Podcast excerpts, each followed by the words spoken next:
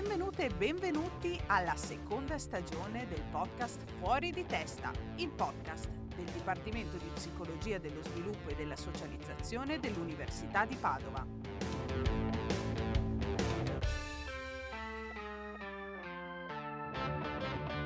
Oggi siamo qui con Silvia Lanfranchi, professoressa del Dipartimento che si occupa di psicologia dello sviluppo tipico e atipico. Benvenuta. Grazie. Iniziamo con le nostre domandine per sciogliere il ghiaccio. Settimana bianca o in un resort? Settimana bianca. È quasi ora, eh? Rinascere nel passato o nel futuro? Nel futuro. Preferiresti rinunciare allo zucchero per tutta la vita o rinunciare al sale per tutta la vita? Rinunciare al sale per tutta la vita. Dolci Club.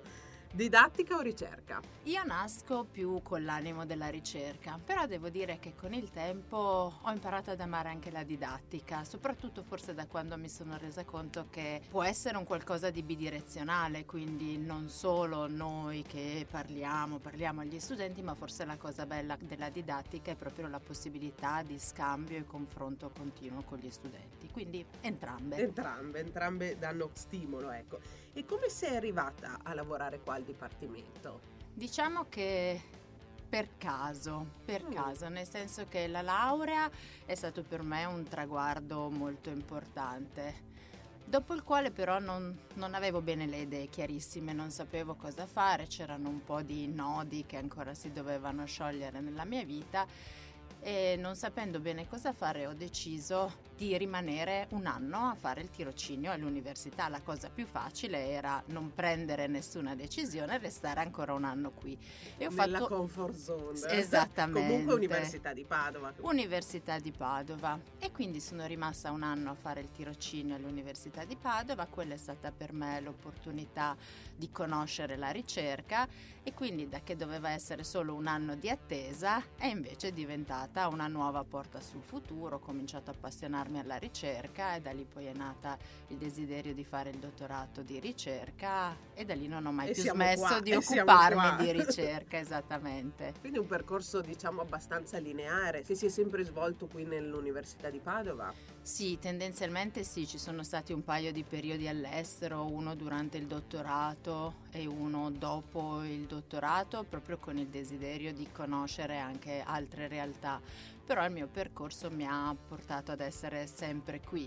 Forse non lo definirei lineare, nel ecco. senso che non è sempre stato facile, ci sono state varie interruzioni, però alla fine sempre il luogo principale è stato Padova. E dove sei stata all'estero? Sono stata durante il dottorato in California eh, in un paese che si chiama Riverside, a metà strada fra Los Angeles e San Diego. Beh, mica male. È stata una bellissima esperienza, un po' verso l'interno, quindi non è la California che ci immaginiamo, sì, col mare, il surf, ecco. le onde era abbastanza desertico come panorama, però è stata una bellissima esperienza proprio di confronto con un modo di lavorare, un modo di fare ricerca completamente diverso di vivere, dal nostro. direi. Sì, assolutamente. E poi invece dopo il dottorato, insomma durante il periodo del postdottorato, sono stata invece in Inghilterra, a York e quello... Altro paesaggio. Completamente diverso, completamente diverso il paesaggio, completamente diverso il modo di vivere. Mi è piaciuto però molto anche quello, è stata una bellissima esperienza, ho avuto modo di conoscere molte persone, sia professori all'interno dell'università che mi hanno insegnato molte cose dal punto di vista della ricerca, sia anche colleghi come me, dottorandi, assegnisti, lo ricordo come un bel periodo dove avevamo fatto un gruppo di amici e abbiamo imparato tante cose, abbiamo anche visitato molto l'Inghilterra che è Eh. l'aspetto bello anche dell'andare Del all'estero. all'estero, sì. esatto, l'abbiamo visto anche in altre interviste, l'idea di comunque tenersi ancorate all'università e quindi conoscere altri modi di fare ricerca, ma allo stesso tempo il modo anche di esplorare nuovi mondi, ecco. Assolutamente è fondamentale, anzi è una delle belle opportunità che il nostro lavoro o il nostro percorso ci può offrire che è importante cogliere. Dicevi appunto non è stato sempre lineare. Quali sono state secondo te le più grandi sfide del tuo percorso di carriera? Ma sicuramente nella prima fase del percorso di carriera non è stato facile intraprenderlo e continuarlo, nel senso che ci è voluta molta determinazione sia per entrare nel percorso di dottorato, sia per avere una borsa di postdottorato, sia poi per diventare ricercatrice. Eh, diciamo quando ero giovane. Eh, ieri quindi.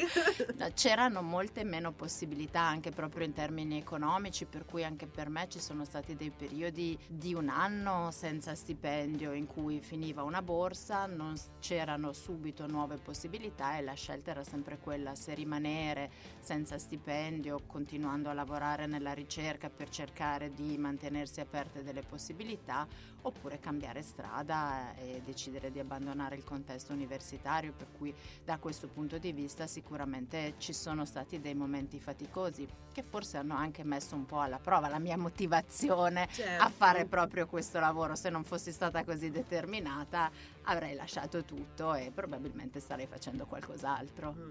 Hai messo in luce però secondo me un aspetto importante di questo tipo di lavoro, cioè l'idea che i percorsi di carriera dipendano molto dai finanziamenti ovviamente, ma in un percorso di carriera accademico, anche quando si è senza stipendio, come dicevi tu, bisogna un po' rimanere dentro. Ecco, hai voglia di approfondire questa cosa? Cioè, è difficile poterne uscire perché è difficile rientrare, come mi viene da dire. Ma bisogna rimanere dentro anche banalmente per far continuare le ricerche, nel senso che se tu hai deciso di iniziare un progetto di ricerca, non sempre i la fine di un progetto di ricerca finisce con la fine del tuo finanziamento. Magari hai trovato delle cose interessanti che però meriterebbero di essere approfondite ulteriormente, di farci uno studio in più per capire come funzionano le cose e quindi lo devi fare subito, devi continuare, devi continuare magari ad analizzare i dati vecchi in un modo diverso, pianificare un nuovo esperimento. Se lasci passare del tempo le cose decadono, cambiano, le fa qualcun altro al posto tuo in un modo diverso da come le faresti tu e quindi è importante la continuità per la ricerca proprio perché una riflessione tira l'altra, una domanda di ricerca tira l'altra ed è importante continuare a portare avanti un certo argomento di ricerca in un certo modo. La ricerca credo che richieda molta dedizione e anche molta sistematicità nell'approccio. E dicevi che comunque hai mantenuto sempre una motivazione alta. Cos'è secondo te che ti ha motivato oltre alla passione per la ricerca? La curiosità, forse io credo di essere una persona molto curiosa e quindi mi piace la ricerca, la sento come stimolante proprio perché emergono sempre domande nuove e quindi mi ha sempre motivato la curiosità di andare più a fondo, di capire meglio come funzionano le cose, anche di capire meglio possibili, i possibili risvolti pratici delle cose che sto facendo a chi possono essere utili o come possono essere utili. Infatti arriviamo proprio a questo. Di cosa ti occupi qui al Dipartimento, nello specifico? Io mi occupo a livello generale, possiamo dire che mi occupo di psicologia dello sviluppo tipico e atipico, quindi in realtà studio come il bambino apprende, apprende nel senso più ampio del termine, quindi come impara, come impara a muoversi, come impara a parlare, come impara a pensare, come impara a relazionarsi con gli altri e soprattutto faccio questo in relazione allo sviluppo atipico. Io mi occupo principalmente di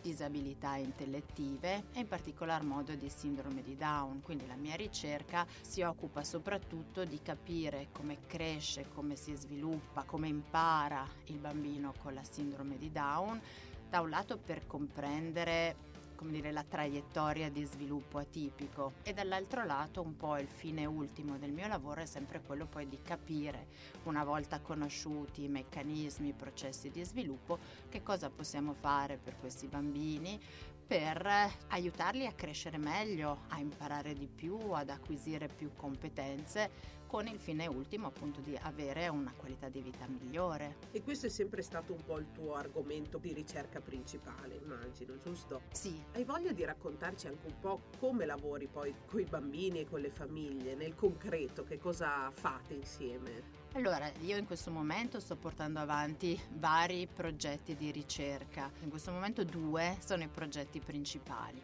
in un primo progetto che è in collaborazione con dei colleghi dell'Università di Bologna che sono dei genetisti e dei pediatri. Ci stiamo occupando soprattutto di cogliere proprio il senso più generale della sindrome di Down, quindi di mettere insieme aspetti genetici, aspetti medici, aspetti metabolici con le caratteristiche dello sviluppo cognitivo e comportamentale, con il senso proprio di capire che cosa determina la disabilità intellettiva in questa sindrome genetica per poter capire ovviamente se si può intervenire su questi fattori per potenziarli.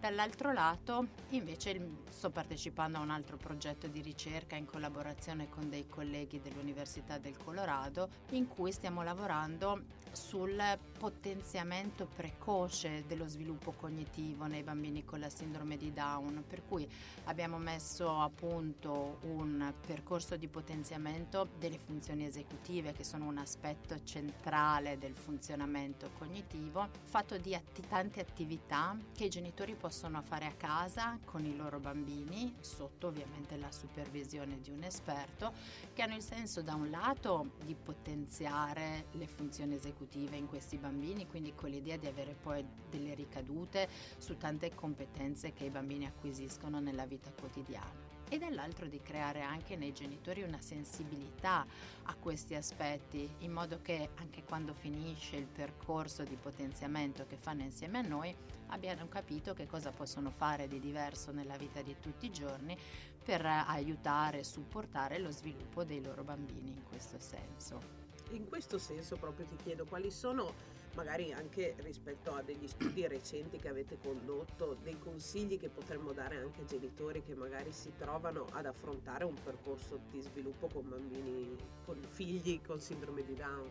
Ma da un lato mi verrebbe da dire che uno dei consigli che potrebbe essere utile a loro è l'idea di essere consapevoli di quanto importante possa essere l'intervento precoce. Quindi sempre di più la ricerca ci sta dicendo che quanto prima riusciamo ad intervenire nel dare supporto a questi bambini, dando loro delle terapie che aiutino a potenziare il linguaggio, che aiutino a potenziare lo sviluppo motorio, tanto più abbiamo delle possibilità poi di intervenire sulle loro traiettorie di sviluppo. Quindi quello che facciamo nei primi anni di vita ha a cascata un effetto anche su quello che loro imparano dopo e quindi più come dire, riusciamo a lavorare nei primi anni di vita, più questo apre delle potenzialità per gli apprendimenti successivi. Quindi il consiglio che mi verrebbe di dare è non aspettate che i figli crescano per pensare di intervenire. Per esempio in passato c'era l'idea che finché un bambino non parla non possiamo fare terapia sul linguaggio e quindi si aspettavano nella sindrome di Down il linguaggio compare più tardi, si aspettavano i 3, i 4 anni per cominciare a fare della terapia sul linguaggio. In realtà si può lavorare sui precursori, il linguaggio non compare magicamente un giorno ma il linguaggio compare perché il bambino impara a relazionarsi con l'altro, impara a condividere l'attenzione con l'altro, comincia a desiderare di dire qualcosa prima che con le parole lo dice con i gesti e quindi potenziare questi precursori dello sviluppo del linguaggio vuol dire creare delle basi robuste perché il linguaggio si possa sviluppare e magari possa comparire anche un po' prima di quanto farebbe normalmente. Hai voglia di dirci un esempio anche di attività che i genitori magari stimolate a fare con i bambini? L'abilità per potenziare le funzioni esecutive eh. ne abbiamo pensate tante. Una parte delle attività sono proprio attività pensate un po' come dei piccoli giochi da fare con i bambini nella vita quotidiana, per cui per esempio c'è un gioco in cui facciamo la batteria con i cuscini, quindi con il cuscino davanti il genitore fa una piccola sequenza di suoni, il bambino la deve ripetere esattamente uguali battendo le mani sul suo cuscino. Questo allena per esempio la memoria del bambino in un modo magari diverso, noi pensiamo allenare la memoria con le parole o con le immagini, ma anche i suoni ci aiutano a potenziare la memoria quindi partendo proprio dai comportamenti così di base come battere sì, le mani sul cuscino però seguendo un determinato ritmo aiutiamo questi bambini a potenziare la memoria. Ovviamente questa è una cosa che non è specifica solo per la sindrome di Down, potremmo farla con tutti bimbi, aiutarli in questo modo a potenziare la memoria. E secondo te quali sono le più grandi resistenze dei genitori in quest'ambito ovviamente? Ma eh, diciamo che i genitori in quest'ambito sono molto vari, credo che ognuno abbia un proprio modo di reagire a, alla nascita di un bimbo con la sindrome di Down. E quindi ci sono dei genitori che sono portati molto ad aspettare e quindi la loro resistenza è quella di fare le cose resistono al fare le cose subito perché dicono ma no, aspettiamo, vediamo. Però in questi anni ho incontrato anche molti genitori molto determinati a mm, fare il meglio per i propri figli e quindi a volte andavano quasi un po' contenuti nell'altro senso, nel senso è importante aiutarli a trovare un equilibrio, quindi non deve essere solo tutto fatto in funzione di eh, potenziare lo sviluppo cognitivo del, del bambino, fare, fare, fare. ma ci deve essere anche un momento in cui semplicemente stiamo insieme perché ci divertiamo, facciamo una cosa insieme eh, perché ci piace e quindi la sfida è quella proprio del trovare l'equilibrio tra l'essere consapevoli che ci sono delle cose che aiutano lo sviluppo di questi bambini, ma anche del trovarsi dei momenti dove ci si diverte e basta o si sta insieme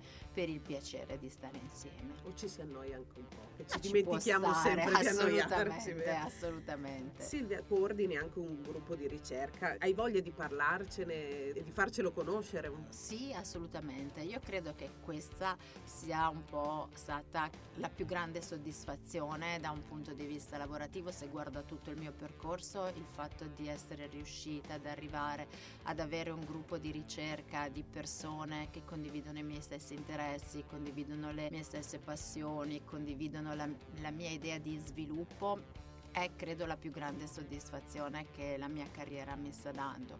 E quindi ho insomma un gruppo di collaboratrici a vari livelli con cui condivido eh, questo mm, laboratorio camminando per mano per la sindrome di Down in cui facciamo sia attività di ricerca, quindi è all'interno di questo laboratorio che sono inserite tutte le ricerche di cui vi sto parlando, ma anche contestualmente facciamo poi attività anche di natura più clinica per i bambini con la sindrome di Down, con la disabilità intellettiva e per le loro famiglie. E un po' è nato dall'idea che quando si fa ricerca in un ambito come in quello della disabilità intellettiva diventa difficile fare solo ricerca, perché poi quando devi comunque incontrare le famiglie per fare gli esperimenti o per fare le valutazioni, arriva il bambino, arriva il genitore, il genitore ti chiede delle informazioni che vanno al di là di quello che tu gli proponi per fare la ricerca, ha bisogno di avere dei consigli, ha bisogno di confrontarsi, quindi a un certo punto ho avuto la sensazione che fare solo ricerca non bastava più, che ne mancava un pezzo e che quel pezzo che mancava era altrettanto importante se volevo anche rapportarmi in maniera completa con queste famiglie. E da lì è nata la decisione di aprire anche questo sportello per le famiglie, sia per fare valutazione con i bambini, ma anche dall'anno scorso abbiamo attivato un progetto di counseling per le famiglie, è un percorso di counseling gratuito per le famiglie che ne fanno richiesta di accompagnamento alla genitorialità. Spesso queste famiglie si trovano in difficoltà nel prendere delle decisioni rispetto alla vita dei loro figli. Eh, è meglio mandarlo a scuola adesso o l'anno prossimo, è meglio fare la logopedia o la fisioterapia, adesso arrivano le scuole medie, c'è il problema con i coetanei, ci sono problemi magari nella gestione a casa, come posso fare? E si trovano a non avere qualcuno con cui confrontarsi, quindi l'idea nasce da, un po' da qui, tra l'altro poi forse il Covid ha anche esacerbato un po' le difficoltà che le famiglie vivono e il fatto che le famiglie si sentano più da soli. E quindi nasce un po' da qui l'idea di provare a fornire quella che dico sempre una goccia d'acqua nel mare, ma una possibilità appunto anche per queste famiglie di trovare un confronto. Sì, è l'idea anche che sì, voi lavorate sui bambini con sindrome di Down, ma non si può lavorare solo con loro se non si lavora con tutto il sistema, la rete che sta attorno a Esattamente, loro. questo è proprio il pensiero. Se ci fossero delle famiglie, diciamo, all'ascolto che vogliono contattarvi. Possono contattarci eh, attraverso il nostro sito, noi abbiamo un sito eh, Camminando per mano sindrome di Down che è agganciato al sito del Dipartimento di Psicologia dello Sviluppo e lì trovano la nostra mail, scrivono una mail, ci contattano e noi li ricontattiamo appunto per eventualmente un percorso insieme a noi. E ci sono diverse anche studentesse, parlo al femminile perché mi sembra un gruppo di ricerca molto femminile appunto. Tu insegni queste cose all'università e ci sono ragazzi e ragazze che si approcciano appunto a voler approfondire questo tema. Sì, assolutamente sì. Io ho la fortuna, tra l'altro, anche di, tra le cose che insegno, di insegnare proprio un insegnamento alla magistrale disabilità cognitive ed è un insegnamento esattamente in continuità con quello che faccio, per cui molte delle collaboratrici che adesso lavorano con me nel, nel, nel laboratorio le ho conosciute sui banchi, quindi insegnando loro o psicologia dello sviluppo alla triennale, qualcuna mi segue fedelmente già ah, dalla laurea triennale sì. e poi altre le ho incontrate alla magistrale quando insegno disabilità cognitive e quindi di fatto secondo me il feeling è nato perché a lezione io porto molto il mio modo di pensare, di vedere le cose e quindi qualcuno che si è trovato ad avere una visione molto simile alla mia, si è appassionato, ha cominciato a fare il tirocinio con me e poi magari alcune di loro sono rimaste anche dopo attraverso delle borse di ricerca e quindi in questo momento devo dire che sono molto contenta perché ho un bel gruppo abbastanza nutrito di, di collaboratrici che lavorano ai nostri progetti di ricerca. Eh sì, torna un po' a quello che dicevi all'inizio quando ti chiedevo didattico o ricerca, anche questo scambio con gli studenti e le studentesse e forse stai anche ridando magari quello che a te non è successo di poter dare anche magari un sostegno anche economico nel poter continuare questi studi quindi è bello che si restituisca anche quello che magari in certi momenti non si è avuto durante il proprio percorso di carriera mi viene da dire perché sì. adesso ci sono diversi progetti su questo tema ed è bello per poter dare anche quella continuità di cui parlavamo prima. Certo, ecco. devo dire io sono abbastanza sensibile all'aspetto economico, eh, forse certo. proprio l'esperienza mi ha insegnato certo. che anche quello è importante per una professionalità serena, equilibrata ed è giusto che appunto se una persona lavora venga anche riconosciuto economicamente quello che fa.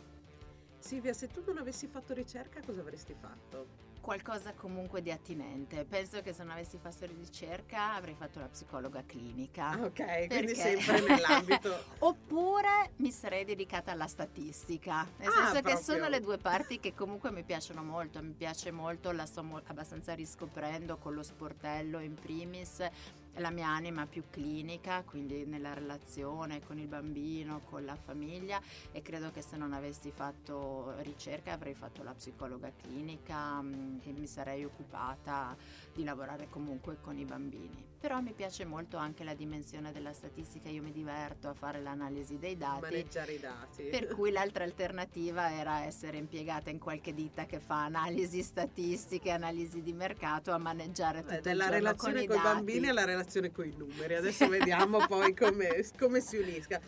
Hai diverse passioni fuori dal dipartimento. Qual è la tua più grande passione al momento? Allora, la prima grande passione è la mia famiglia. Ecco. Quella per me è, è, sempre un punto di riferimento e devo dire che spendo molto del tempo libero stando con loro, con i miei figli, con mio marito, anche cercando di trovare il tempo per fare delle cose insieme a loro che non siano solo necessariamente la quotidianità. Fate molte gite. Facciamo molte gite, ci piace molto appena possibile, ci piace molto andare in gita. Abbiamo un camper ecco, e quindi questo volevo arrivare. con il camper Club ci- camperiste. sì, assolutamente. È stata proprio una scoperta. Noi na- nasciamo come roulotisti, però poi abbiamo a un certo punto fatto un passaggio sul camper e ci è piaciuto molto. Adesso ci piace molto proprio la dimensione del viaggio in camper e quindi appena possiamo buttiamo su tutte le Eh, nostre cose Questo è il bello del partiamo. Butto su e parto. non tornerei più indietro. Ecco. Adesso il camper è la nostra, il nostro mezzo di trasporto. Certo. E hai delle passioni anche più legate magari allo sport o, o al, al piacere, magari da coltivare anche fuori dall'università? Ma in questo momento ho una passione che devo dire mi sta prendendo molto, che è il Viet Dao. Ecco, un altro, così scopriamo nuove discipline, ecco, sì. più che sport. Il Viet Dao è un'arte marziale vietnamita e l'ho cominciata a fare per caso, devo eh. dire la verità, perché ero alla ricerca di uno sport. Io non amo molto né andare a correre né andare in palestra, ma volevo fare qualcosa di nuovo. E mio figlio faceva Vietuo Dao, aveva sette anni, allora, e vedevo che si divertiva tantissimo. Ho detto, ma se lui si diverte così, perché posso non posso provarci anch'io? Quindi ho cominciato un po' così per scherzo. In realtà mi sono appassionata tantissimo perché il Vietuo Dao è un'arte marziale eh. e quindi come tutte le arti marziali ha una parte di preparazione fisica, però poi ha anche tutta una parte più spirituale, di ricerca più spirituale. È un percorso all'interno del quale quindi ci sta la parte fisica, ma la parte fisica diventa anche un mezzo per comunque evolvere, camminare, ehm, riflettere su te stesso. E quindi un po' forse proprio l'unione di questi due aspetti è qualcosa che mi ha portato a, a sentirmi, sì, a desiderare di, di coltivarla sempre di più e la cosa bella secondo me del Vietuo Dao è anche quella che ti impegna tantissimo la testa. Per cui quando io vado a fare via tuo ti impegna il fisico perché è abbastanza certo. faticoso da un punto di vista fisico, ma anche la testa perché poi è fatta da una sequenza di movimenti, che ci sono le forme. In cui devi, devi essere concentrata. Quindi. Sì, e quindi non ti puoi distrarre e pensare mm. ai fatti tuoi. La cosa bella per me è che quando vado lì, dopo un'ora e mezza che sono lì, mi accorgo che per un'ora e mezza non ho pensato a niente ed esci con la testa vuota. Magari sei arrivato arrivato arrabbiatissimo perché la mail, il collega, le cose che non certo, funzionavano, le devi chiudere fuori, ti alleni per un'ora e mezza e quando esci vedi le cose da un'altra prospettiva. E in questo senso credo che in questi anni un po' il Vietuo Dao sia stata la cosa che mi ha aiutato a far quadrare tutto sì, nella mia vita. a mantenere anche un centro, diciamo. Sì, assolutamente. E riesci a conciliare anche le tue passioni con il lavoro? Diciamo che faccio un grande sforzo per farlo, nel senso che quei giorni in cui per esempio ho l'allenamento del Vieto Dao chiudo fuori tutto il resto per cui eh, a volte faccio più fatica e devo un po' fare forza su di me anche perché gli allenamenti sono la sera dalle 8 alle 9 e mezza mm. quindi la tentazione di mettersi nel divano eh, perché hai avuto una giornata impegnativa c'è però forse proprio la motivazione di nuovo, il fatto che dopo che l'ho fatto sto bene, che ho fatto Stai una cosa che mi fa stare meglio, è quella che mi fa dire no, ok, adesso tutto il resto si ferma, è il mio momento per fare il Vietuo Dao. Quindi a fatica sto difendendo questi momenti veramente coi denti, però vedo che hanno poi un risvolto positivo sul mio equilibrio, sul, sul mio benessere. benessere. Ho notato anche con queste interviste come anche un lavoro come quello accademico che ti impegna molto la testa e anche dal punto di vista relazionale,